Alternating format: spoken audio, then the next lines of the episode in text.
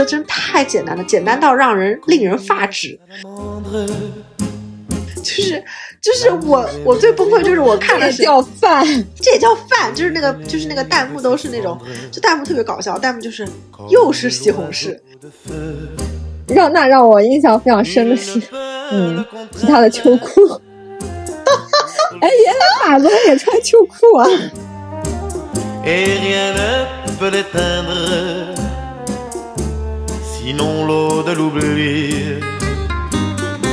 欢迎回到平平有奇，我是思佳，我是米娅。我不知道米娅看这四部电影的时候有什么比较大的感触吗？嗯，我印象最深的就是，就有一个是他们吃饭，就是真的吃饭给我的印象太深了。为什么？就是我必须得坦诚，就是我除了喜欢看这一挂以外，我还喜欢我最最戳我的就是所有那种跟美食相关的那种电影，就是像那个就是日本的一个导演的那个作品，什么叫？呃，春夏秋冬吧，好像是有两部电影这样，就是他是讲一个女孩子，她没有在大城市工作，她就裸辞了，回到了她的那个家乡乡下的一个地方，她妈妈把那个房子留下，然后她妈妈失踪了，就她妈妈很早很早在她要是日本李子柒吗？对，有点像日本李子柒，对对对，你说的很对。然后，但整个片子看下来特别舒服，就是在讲她怎么。呃，费尽心力的种了大萝卜，这然后种了豆子，然后他是怎么做什么红豆年糕，或者是做这个做那道菜的，但是非常舒服，就是包括他在整个这个过程当中，他是如何找到了自己，因为他本来是很迷茫嘛，他就其实是有点逃避的心理，就是不想待在大城市，想逃避回来。然后，但是回家之后又遇到了种种的困难，然后看似好像他很有主意要待在这里，但事实上他却没有完全的确定这是就是他要的生活。所以最后的结局是他又出去了，然后直到他出去去啊，真的吗？对他又回回到大城市生活，然后直到他确认了他要什么，然后他那个点才回来。就他第二次回来的时候，是真的确定这就是自己要的生活。而不是像第一次，就是因为大城市可能受了些挫折啊，工作上压力比较大，然后他就选择逃避，觉得自己家乡是可以给自己选择逃避。其实我觉得他这个电影本身的这个总体的这个主旨就非常非常好。就这个扯远了，就是我是想跟大家说，其实我是很喜欢看《孤独美食家》什么这一挂的。所以任何电影如果它好看，它有美食的话，我是会就是更戳我的。但是红麦的电影不一样，就是红麦你吃饭的话，说实话，它电影整体是很下饭的。但是他电影的吃饭可能不会让你那么下饭，就是它里面吃的真太简单了，简单到让人令人发指。就是就是我我最崩溃就是我看的是叫饭，这也叫饭，就是那个就是那个弹幕都是那种，就弹幕特别搞笑，弹幕就是又是西红柿，他们真的是非常自然的晚饭，他们准备 dinner，就是我认为 dinner 是个很大的 词，你知道吗？就是。我我我我向来就是，如果我妈在家里跟我说晚饭要吃点中午吃剩的，对吧？我就感觉我这餐饭就没有吃一样，你知道吗？因为我想流浪狗才吃剩的，你知道吗？就我们家猫都不吃剩的，每顿都吃新鲜的，所以我就觉得你这有点冒 犯，不好意思，我有点冒犯，冒不好意思，我道歉，我对流浪狗道歉，不应该，就是我的意思就是说，我觉得突然就凡尔赛了，就是对我来说，我觉得就是。就是晚饭是很正式的，要什么牛排、烛光什么之类的，就是才能配叫 dinner 这个词嘛。但是在他们的 dinner 和他们的那个来，就 真的就是几个西红柿哦，连都不用煮一下了，就是切片，然后奶酪切片，然后火腿切片，然后就一直在吃这个。我当时就在想说，哦，可能这一餐是这样。我最后在侯麦的几乎好几步，就是好像这四部 他们都是这么吃饭的。我就在想。天呐，法国人就是这么吃，难怪身材这么好，这么瘦，难怪我，难怪在看这个电影的我这么的胖。然后我就会觉得，就是天呐，他们吃的好简单，就是我这个是震震惊到我了，我也觉得印象很深。哎，但是这个一点也确实很启发我，就是原来人可以吃的这么简单。对我也很启发。我后来尝试过，是不是要不在家里就，因为我觉得我在家弄西红柿再不济也要弄点白糖什么的吧。就是 我的妈，就是我就觉得这他们吃的有点过于简单，但是而但是他们吃了这么简单的食物，讨论的却是最复杂的东西，什么人生的意义啊，我我思故我在啊，这种就是完全我插不上嘴的东西，所以我就觉得这个反差还是蛮给我印象很深。对，所以他们吃的东西很简单，而且他们又吃的很慢，就一个西红柿，他们还要切完片之后再在自己的盘子里面切丁。真的就是我怎么觉得没有必要？没有必要好吗？你就这样吃吧。对你，其实你就拿过来啃就好了。我都不知道他为什么要分，是因为他们西红柿不够吃吗？还是怎样？我我真的觉得很神奇啊！我都真的觉得，如果我去朋友家做客，然后他说他要做饭，然后他就在那里切西红柿。对，其实我当时还真的有有想过这个，我就在想，原来这也可以算饭。那下次别人过来，我就说我请你吃法餐，然后我就买点干酪，然后买点那个。我觉得我会不会被朋友打死哦？真的是。哎，我也觉得他们吃的太简单了，而且吃的很慢。因为我觉得他们在吃饭的时候就在大量的讲话，就在不断的讲话。对，他他们不怎么吃，就感觉一直在聊天。而且而且，说实话，就是我全场都还沉浸在那种震惊中啊，这是饭，就他们已经开始在聊很多东西了，然后非常认真，而且非常认真的就是。把那个西红柿切丁，然后嵌起来一块，然后放在嘴里，然后开始聊，就是关于自己是怎么认为哲学这个事情的。自己哲学当时成绩可能不是很好，但是呢，自己对哲学还是有一定的了解的啊。然后哲学是不是就是一定要去呃，就是喜欢哲学或者不擅长哲学，是不是一件很重要的事情？他们竟然非常认真的去聊这个东西，就让我觉得。就是真的假的？就是我还在沉浸在五分钟前的那个震惊中，就是但他们已经开 吃了，然后并且已经大聊特聊了，你知道？就是那个时候会有点出话，就是就那个真的真的对我的震撼太大了，对。哎，而且就是在秋天的故事里面，其实就是他们呃，就是女主她的儿子的女朋友给她介绍的那个哲学老师，然后包括她的闺蜜给她登结婚。那个告示，然后呃征婚告示，然后邀请来那个男生，他们其实都是在闺蜜的女儿的婚礼上面见面的。但是那个婚礼，说实话也很简单，他甚至都没有去酒店，他就在自己家的后花园办的。而且我觉得那根本看不出来是一场婚礼呀，就感觉就是随便喊了几个朋友，然后可能人多一点，然后大家就是一起吃吃饭、聊聊天。喝喝酒，然后这个婚礼就结束了。就我感觉，在在他这四部电影里面，就关于人生的一些基本的欲望的东西，救命！就关于一些呃外在的东西，他后他都处理的非常简单，就包括人们吃饭，然后人们办婚礼，就是怎么简单怎么来啊啊！包括其实我觉得，就在这几部电影里面。女女主，她们的穿着看上去真的都挺时尚的，但是呢，你又她又不是打扮的非常精致的那种时尚，她就是觉得，你就是觉得她穿了一件最适合自己的衣服，她的搭配就是很她，就是她应该穿的那件衣服，然后她会觉得，她不会让你觉得她是用心打扮过的，她就是非常的轻松，然后挑选了一件自己穿着舒服，然后又最适合自己的衣服在，嗯。这个我觉得也非常的厉害，就是我看了那个法国电影之后，我我我觉得非常对，就是我看完他的电影以后，我就感觉为什么人家说法国是时尚之都，就是是有原因的，因为他们的那个里面的所有的服装剪裁都极其的简单，一点都不复杂，没有一些过多的什么。吊坠啊，或者是链子呀，这些乱七八糟根本就没有。然后就是可能简简单单的，连可能连袖子都省了，好多人都是无袖的那种裙子。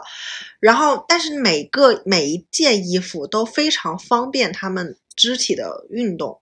就是这些女孩子，她们平常比如会骑自行车，会很活泼，会出去，会办事情，会在田间就是可能采朵花，或者在海边就随便挑一块沙滩随意的坐下来。但是这些衣服都不妨碍她们去运动，然后呢还能露出她们美好的身体线条，所以就是非常非常好看。然后再配上她那个整个片子里的那种像是油画一样背景的那种，嗯，那种就是风景真的是非常美。然后还有一个让我印象深刻的就是这里面的所有的房屋内景的装潢，我真的是觉得，就是刚才思佳其实开始的时候就提到过，就是讲春天的故事的时候就说，他说那个女主就是跟跟一个一见如故的好朋友，然后去他家里住了几天，然后他家的那个装潢，包括这个女主自己在巴黎的两套房子的装潢，真的是我就觉得简直是 Y Y D S 啊，这是一部九零年代的电影，那个时候的法国的装潢，我觉得放在现在，我先别说装潢了，就服装也不过时，装潢也不过时，就是我真的就是看完了之后，我就在想，我靠，就是我家的装修都是什么鬼？他们的真的，就是我在想着，呃，他们的品味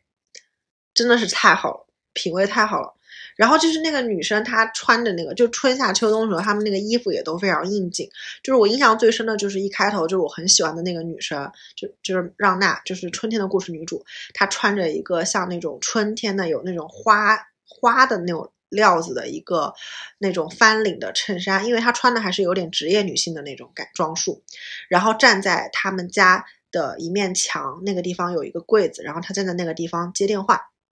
然后呢，他的墙上挂着一幅那个作品，也是类似于像春天的气息那种，非常好看的那种碎花包括什么，整个画面看起来就是，就是特别美。就是看完侯麦的电影，我就理解为什么在欧洲能产生油画。就是我一直像之前跟思佳好像之前我忘了有没有跟思佳聊过，就是我我在杭州待了这么久，然后我就感觉，哎，我终于明白为什么中国会画水墨画，但是看完就是法国这些电影，我就会知道，哎，为什么那边西方会画油画？真的就是可能有一个人他走在那个地方，他看到自己眼前的这个景色，他就觉得哇，太美了，我想把它记录下来。结果找了很多材料，只有油画才能展现出他当时脑子里的那个图像。那在中国的话，就如果看这种杭州的山啊，对吧？鸟在那个山上那个雾气中飞过，真的是只有水墨画才能够晕染出那个效果。所以我就觉得这件事情就很神奇，对。而且那些房子其实看上去都挺有年代感的，但是你看里面的内饰，首先就是真的是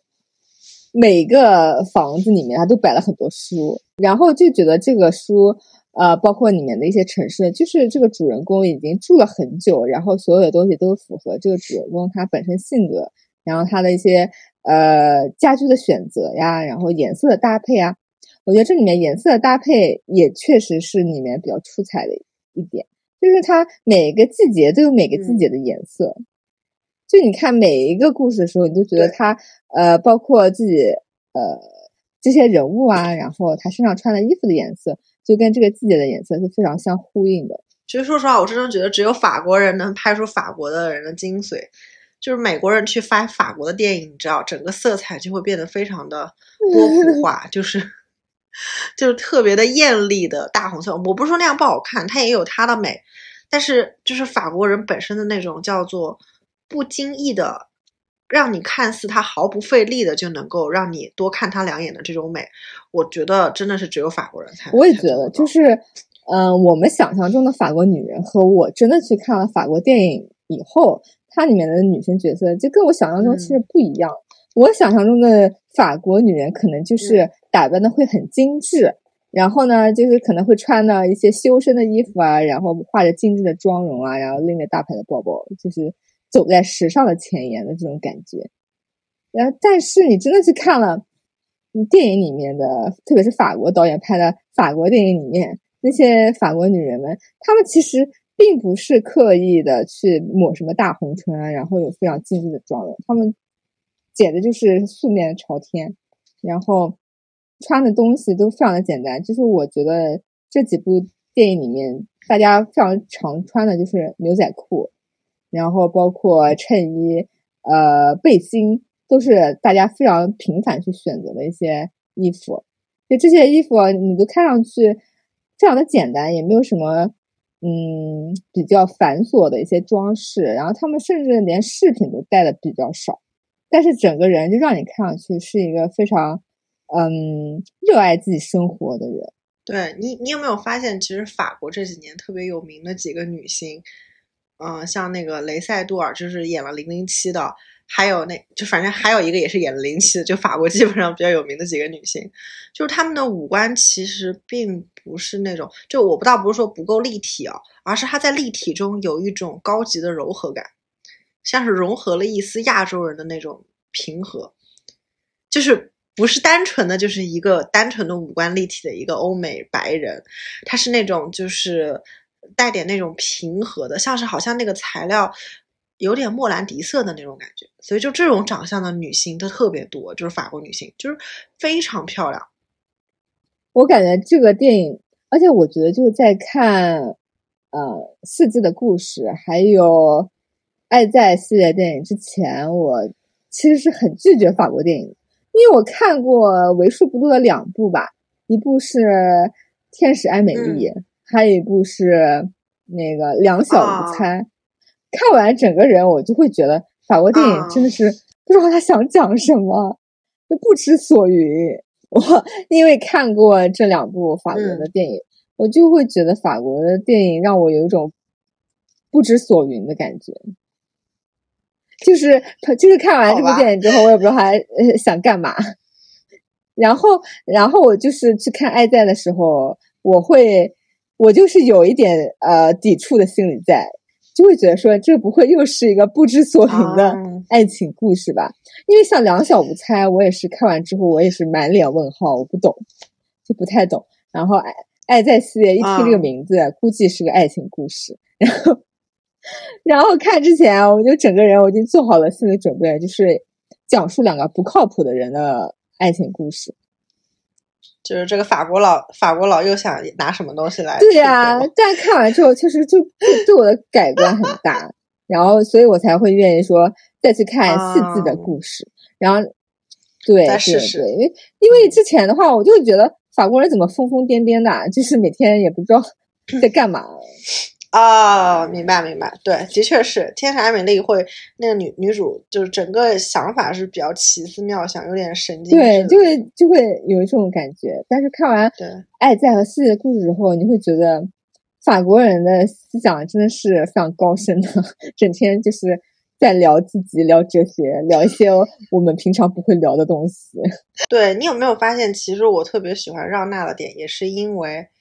就是他是个内心极其善良，然后就是在这片子里，我觉得他是对自己和对别人都非常有用的一个人。哎呀，我竟然有这么高尚的理想，我简直震惊了！对啊，我也没有想到。让那让我印象非常深的是，嗯，是他的秋裤。哎，原来法国人也穿秋裤啊！突然，秋裤就时尚了起来。嗯。啊，太好笑了！也许那个时候还可以，现在反而他那个秋裤，九零且他那个秋裤也不是什么紧身的那种，他真的就是跟我们一模一样的 秋裤。对，就真的是秋裤。对，是的，秋裤。然后我当时就感觉，原来这么时尚的人里面也是会穿秋裤的。然然后我觉得，其实除就《冬天的故事》里面那个洛伊克他的女同事，我也挺喜欢的。哎，不知道是同事还是同学啦，我也挺喜欢的。所以他就在跟洛伊克谈论一些什么宗教啊，然后超自然现象啊的时候，他都非常有自己的看法。包括我就觉得，甚至于，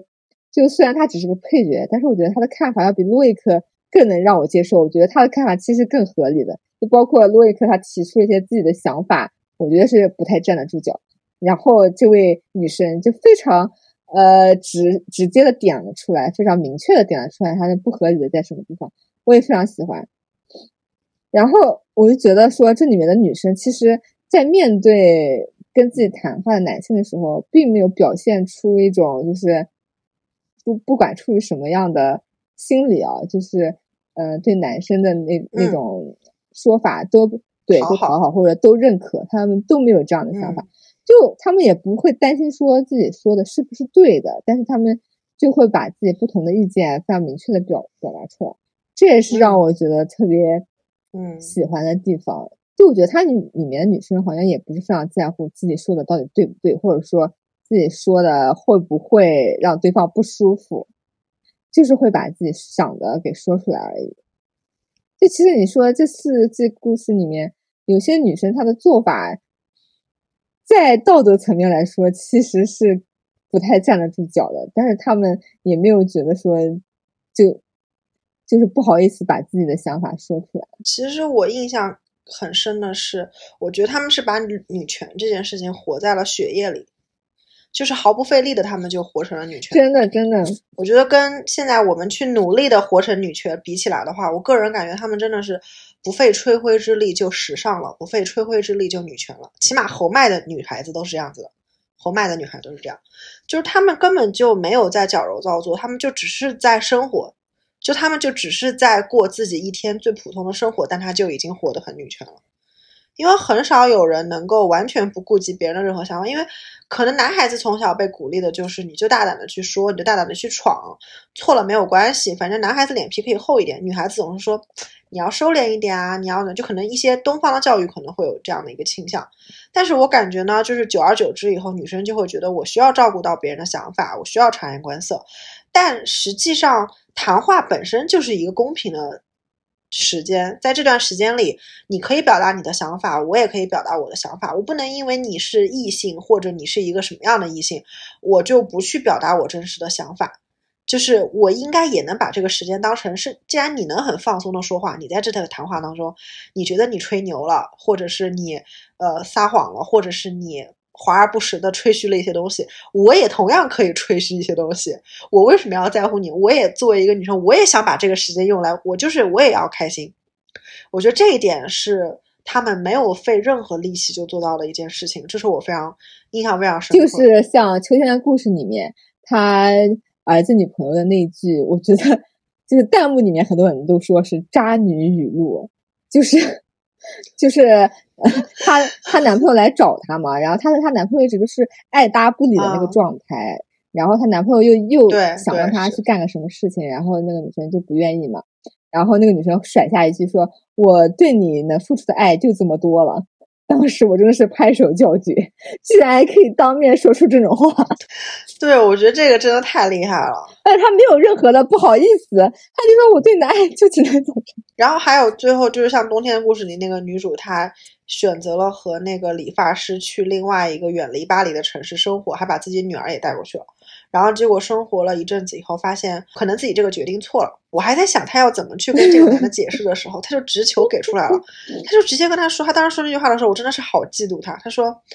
他说我我只能跟让我疯狂的人生活在一起。我没有我我很爱你，我是爱你的，我确定。但是我还没有爱你爱到那种程度。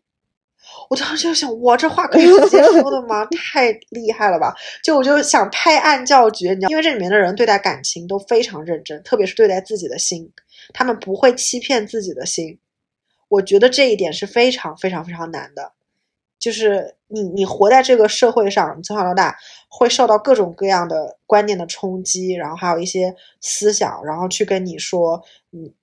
然后你就会很迷茫。然后，但是，但是这个东西你不能迷茫，就是你一定要花时间留给自己去想想自己要什么，哪怕你多花一点时间都没有关系。思考是很必要的，所以我觉得法国人思考这么多关于哲学的问题，就是可能有有的时候有点 too much，但是我个人觉得这是对自己是好的，因为你一定要清楚自己要什么，自己适合什么，那你才能对自己好，否则你就会经常做很错的决定，甚至错到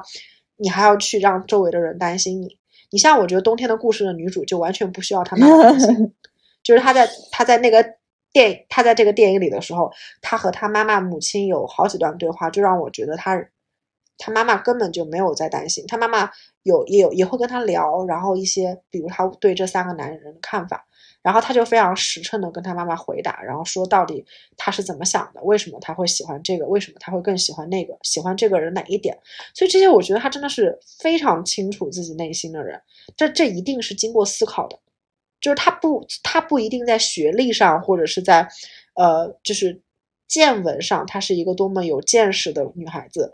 不一定是一个多么有文化的女孩子，但是在思想上，对于自己对自己的感情。这件事情上，对的心自己上，他是非常非常清楚的。我觉得他是，他是一个，就是我觉得他是一个完全没有问题的、很成熟的人。现在问题是在于，我觉得太多的人有很高的学历，甚至是我觉得，呃，可能有很好的涵养，或者是怎么样。但是我真的觉得他们不清楚自己心是什么。我觉得这一点是可以从红麦电影里好好看一看的。就是对对，然后。嗯，说到这个嘛，其实还有另外一个我比较触动我的点，就是红麦电影里面，他对于人与人之间的关系，他我感觉他是提出了一种新的可能性。就是我觉得现在很多时候，我们对于关系的分类都非常的粗暴和简单，就是说这个人他只能是我的朋友，他只能是我的爱人，然后这个人就是同事，就是每个关系之间他分的他分的是非常清楚的。然后包括其实有一些微妙的禁忌在的，就比如说。呃，我的前男友啊，我的现任啊，还有我的朋友和我的前男友啊，他之间的关系得是什么样子呢？就是大家往往不敢去谈论这个话题，或者就是非常直接的就说，呃，前任就应该像一个死人一样，就是从来就不要联系我，或者是我的朋友就应该，呃，有自觉，不要去和我的前任有任何的联系。但是在这个红麦的电影里面，你看到的人际关系有的时候是复杂的，就是包括秋天的故事里面，呃，这个女生她把自己的前男友想要介绍给自己男友的妈妈，这个关系真的是非常乱了，在我们看来。对，对呀，但是就虽然说，嗯，这里面的这个被介绍的两方都会有。那么一瞬间挺震惊的，但是他们也没有觉得说这是一件非常难以接受的事情，他们还是觉得可以的。就包括我觉得说，对于分手之后，嗯，人家保持一个朋友的关系，我觉得也是也是可以行得通的。就是我是觉得和前任是可以做朋友的人。嗯，我觉得不用把关系想象的那么剑拔弩张，就是要不然就就是在一起，要不然就是老死不相往来。其实我觉得是可以有一些新的相处的办法的，就包括我觉得像菲利西。其实呢，我对这个问，但是我对这个问题跟你的观点不是很一样。我觉得，我觉得国情是不一样的，就是你不觉得法国男人很不靠谱吗？离婚率也很高。中国男人就靠谱了吗？呃，不一定。但是我我的意思是说，就是，嗯，就是，就是我觉得他是抱着一种叫做完全开放式的这种，就是他认为人和人之间都是有理由去进行联系和在那个的。但是我我感觉有一些度。我不太认同，所以这是红麦电影当中我不太认同的点。就他们有很多人说，如果你想看出轨，什么 渣渣男渣女，请你去看红麦的电影。就是我我我其实觉得，就这话也没错。所以我觉得这个还是要见仁见智。我更认同的是这个电影里每一个人对自己内心的求索，但我不认同他们在感情上的一些选择和方式。就他们的方式方法，我不一定认同。对。啊，这还是我觉得非常珍贵。但是我觉得这是个趋势，但是但是我觉得这是个趋势，可能中国未来以后，可能我的后代或后代的后代 有可能会到这种，会往这个方向。但是我觉得很难，因为我觉得中国还是有一种儒家思维在里面，这个思维它会有一些界限和人和人之间的，就是这个我觉得会有一个度，就像我刚才说的，我觉得有一些是它是有点 over 了。就像就像她把自己的前男友要介绍给自己男友的妈妈，是因为她想把自己前男友就是赶紧让她前男友蹬掉。她说：“我希望你有一个正常的关系，然后忘掉我。”其实我觉得呢，这个事情不是没有人在做，就是就是我这样讲可能会有点诡异，就是，但是我其实本质上我觉得这样子做其实并不道德。哎，对，但我的看法跟你有点不一样哎，我并没有觉得他是想要。因为想把这个前男友蹬掉，所以才介绍给自己的男友的妈妈。因为我觉得其实她是非常喜欢自己男友的妈妈的，甚至超过了她男友。所以从这个层面上来说，她也不可能是让他来做一个自己就接盘的这样的一个人，对吧？她肯定是觉得，我觉得他是这两个人她都非常的欣赏。然后呢，其中有一个人他是在一起过的，但是因为一些原因就分开了嘛，就不适合。但他觉得这个人可能适合跟自己男友的妈妈在一起。我看这个女生，她真的完完全全不是出于想要急切的逃离这个前男友，她真的是认真的觉得这么两个人是合适的才介绍在一起的。而且她觉得两个她爱的人在一起，对她来说也是一件很好的事情，很好，对吧？嗯，是我也有这样的想法，but，但是你知道这件事情本身还是很扯淡的。但其实我觉得大家不用活得这么拘谨啊，就是，对吧？就是这是一种可能性。但是我看到了那个女生有一个地方，有一个小心思，就是那个男男老师在聚会上的时候，呃，没有对那个谁的妈妈产生过多的兴趣，但是跟另外有一个女学生在暧昧，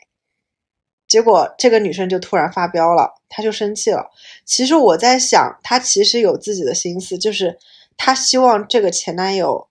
她对她前男友还是有感情的，她希望这个前男友能跟她认可的一个人，她爱的一个人在一起，而不是跟一个她不认识、不爱的女生在一起，这样她会觉得很受伤，她会觉得在这段感情中，她还是。他还是很失败的。我当时看到这这里的时候，我就觉得哇，真的每个人都是这样，我就觉得好真实，你知道吗？因为我就完全看得出来他的心思。但我他没有完全放掉那个人，跟你的看法又不一样了。我没有觉得他有那么大气，不是，因为我真的觉得，就算一个人再大气，只要你爱过这个人，你不可能那么大气的把他拱手让给一个。就是就是因为你确定你更喜欢这个女生，然后他们俩在一起你不会难受，因为你不想他跟任何别的女生。哎，但我看我的看法，因为你觉得那样就是背叛你，就是他不愿意承认这个男老师跟他想象中的人不一样，就是呃，就是当他介绍给他自己男友妈妈的时候，他妈妈就说这个人他会喜欢年轻的女生，但他说这个人他不是因为我年轻他才跟我在一起的，他欣赏的可能是更成熟的女性。他一直认定的说，这个男老师是一个是一个不错的人，他不在乎外表，他在乎的是你内心，所以他没有办法接受说他他不喜欢我介绍的这个男友的妈妈，而去跟一个年轻漂亮的女生去攀谈，他就觉得这印证了，就他完全只是看重年轻漂亮，而不在乎这个人的心，就不在乎这个人的思想，他没有办法接受这个人是这个样子的。我觉得她那么生气，就是觉得说她这样做印证了她男友妈妈的说法。好吧，这边就是这边还是有点分歧，就是我我依然站我自己的观点。可能是我确实，我觉得他是一种爱上了自私，爱上了自私，就是对前任都有一种这种自私。因为我觉得这个女生从跟她前任的相处，感觉就是她是很得意，这个男生这个男老师现在还对她念念不忘。就是她还是挺得意的，他的那种得意是喜上眉梢的，是违背常理的。因为如果你真的要跟他断掉，你为什么还要去享受就是他和你在一起的接触呢？你为什么还要那么恣意的去享受就是他那么想见你的时光呢？所以我就觉得他没有必要这个样子呀。他已经有男朋友了，然后他还要跟他的前任保持如此暧昧的关系，而两个人已经很亲密了。所以我觉得就是，就是他很 enjoy，然后他又。他又固执的认为自己是把他要给他一个好的归宿，其实我觉得这种想法本身也是有问题的，所以我才说，就是这就是我们不应该去抱着这种观点去欣赏他的电影。但是他的电影的里面的这些东西，我觉得是更关注，我觉得对内心的一个求索，就是内心的去问问题，不断的问自己要什么，但是要。少尽量去 focus 在他去，就是如果你较真来看，因为我比较较真嘛，就如果较真的来看侯麦的电影，我是觉得他每每一部都是经不起道德的推因为我个人就是道德感不是很强烈，对，就是我会觉得说，就是我会觉得说，连看 连没有啊，我觉得你还好啊，我没有，我我其实对对道德感这些东西我。其实很抗拒，就是包括现在大家评论一个人渣不渣呀什么的，我很抗拒。我觉得这是一种一刀切的方法，就是我觉得他就抹杀了一些人与人之间的可能性。嗯，不，我其实是这么评判，就是我不是说从大众世俗上来讲说他道德，而是我觉得如果他的现任男友知道他跟他的老师还是有这么暧昧的关系，他老师还是依然会去亲吻他。我觉得，我觉得他的现任会不开心。不开心关我什么事？其实我是从这个方面去考虑这个。我，可是他是你的现任啊！你跟一个人在一起，总要讲基本的责任感，要么你就不要跟他在一起。你为什么跟一个人在一起要伤害这个人呢？如果要伤害他，你不如直接跟他分手好了，这样两个人都。都会很开心。你不能让他在每天想见你的情况下，然后你自己已经没有那么爱他。我个人觉得这一点，冬天的故事还稍微好一点。就是当他发现自己没有办法那么爱一个人的时候，他起码会跟那个人说：“因为我觉得爱你。”他拍的是电影，他不是拍的，他不是拍的爱情教学片。他不是说你就要这样谈恋爱，对对对，我觉得电影它就是展现一个我明白人与人之间关系的各种的可能性嘛，它只是就把真实的事情反映在上面。对，因为我觉得你看那个第一部《春天的故事》还是很有分寸感的，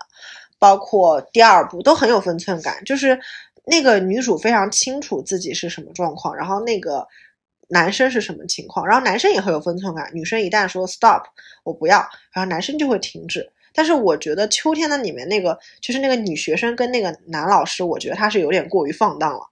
就是那个我觉得有太多的那个他们有太多的那个暧昧在里面了。就既然这样的话，为什么还要跟现任在一起呢？连现任的妈妈都说了那句我觉得很经典的话，说我的儿子认识了一个女生，嗯，但是我坦白讲，我觉得他配不上这个女生。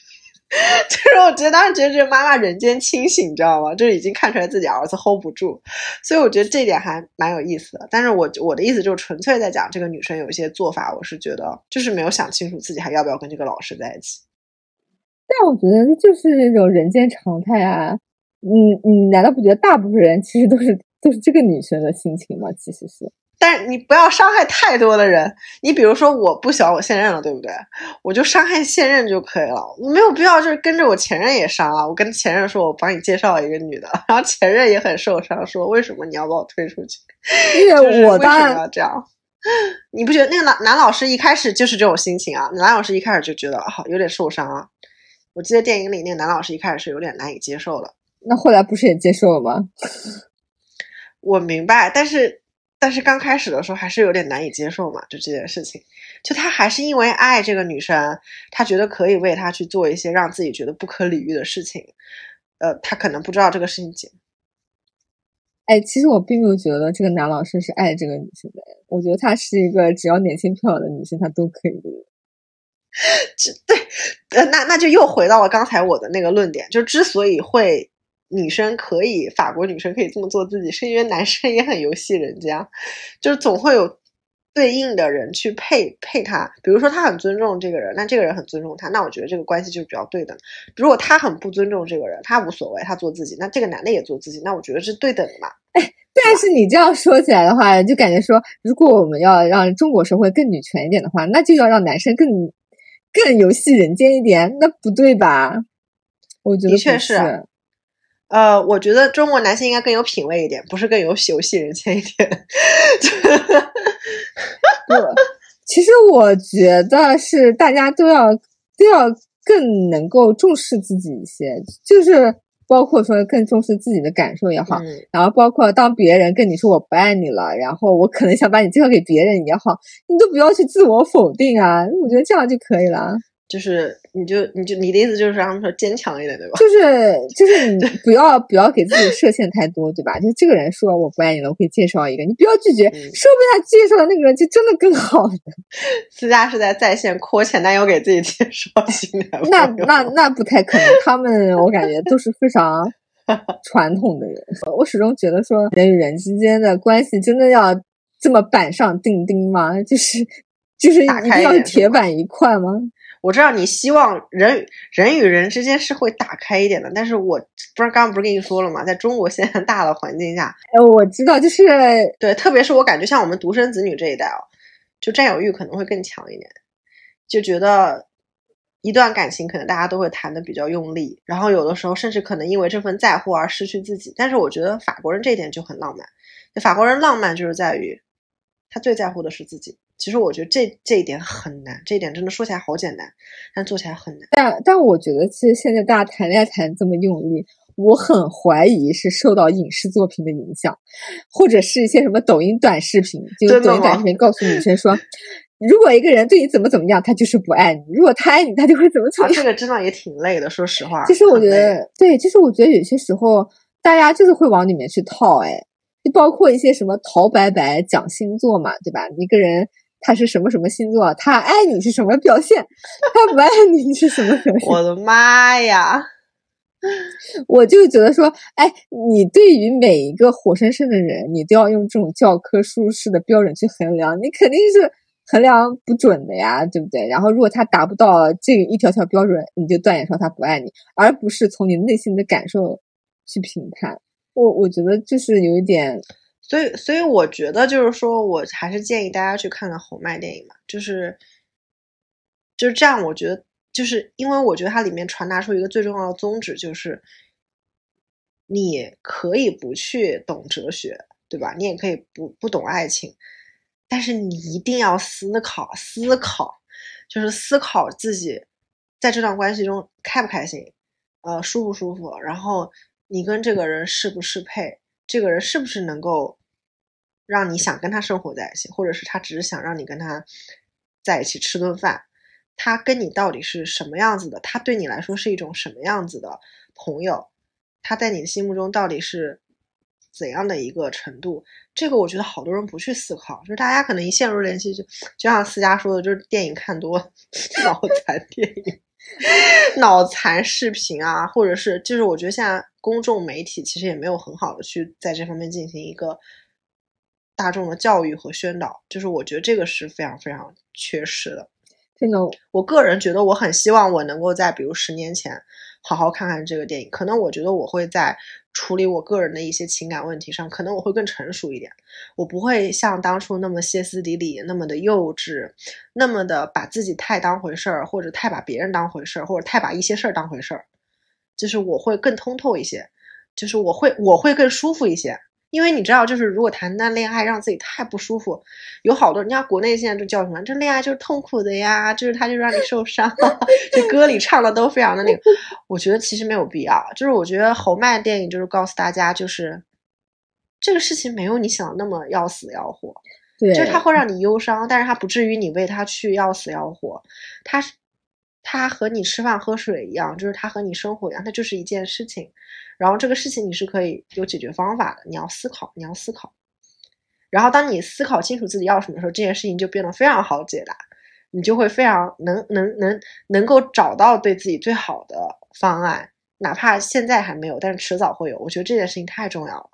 就我觉得我都是一直就是懵懵懂懂，懵懵懂懂，然后经过时间的洗礼，经过跟各种人的争吵、磨合、冲突，经历了很多很多这些，我觉得坑。才才现在，我觉得可能还懂了一点点他电影里的这些道理，但是他这个电影是直接相当于平铺直叙的，就是话把这些道理都放在我面前，让我觉得，哎呀，我如果早看，对吧？我可能就当初就不会那样去做一些事情和做一些选择了。所以我觉得这个真的很建议大家去看一看。嗯，然后像我的话，我的感触就是，他们谈恋爱其实并没有是一件特别。严重的事情，好像也没有觉得说，呃，选择这个人就一定要跟这个人 绑定在一起很久，一定要。而且他们也不是非常注重说这个谈恋爱谈出了一个什么样的结果，我往往是跟这个人在一起这个过程当中，你自己变成了一个怎么样的人，你发现了一些什么，你认识到一些什么，然后你可能就是可能继续跟他在一起，可能分开，但是我觉得就没有必要要死要活。就我觉得我自己有的时候。嗯，处理事情来说，并不是那种三天两头阴晴不定，但是我还是做了一些伤害别人的事情，当然别人也伤害了我一些吧。有的时候我觉得就是把这件事情看得过于严重了，以及就是没有什么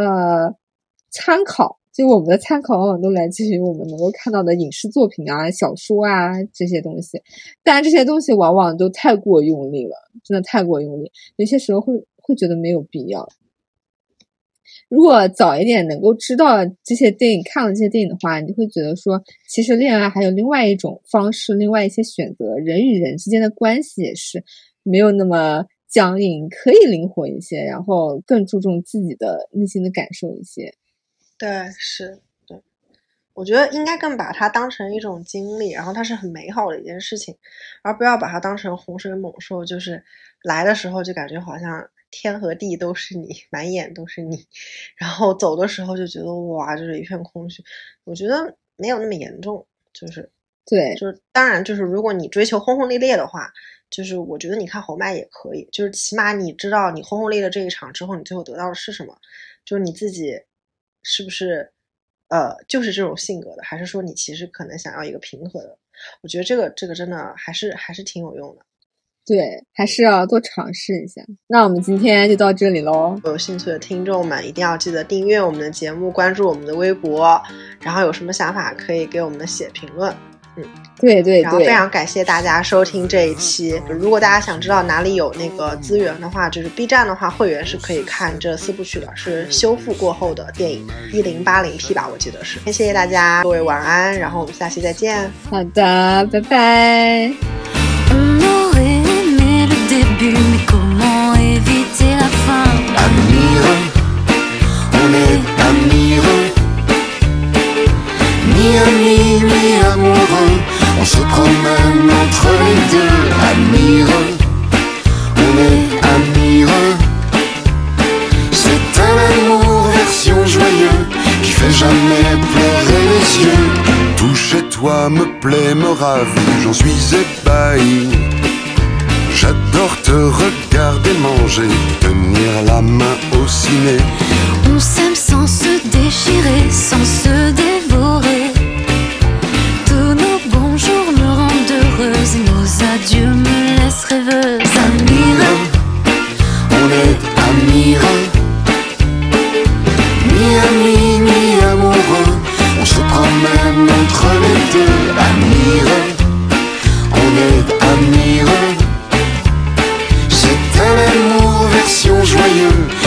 jamais pleurer les yeux.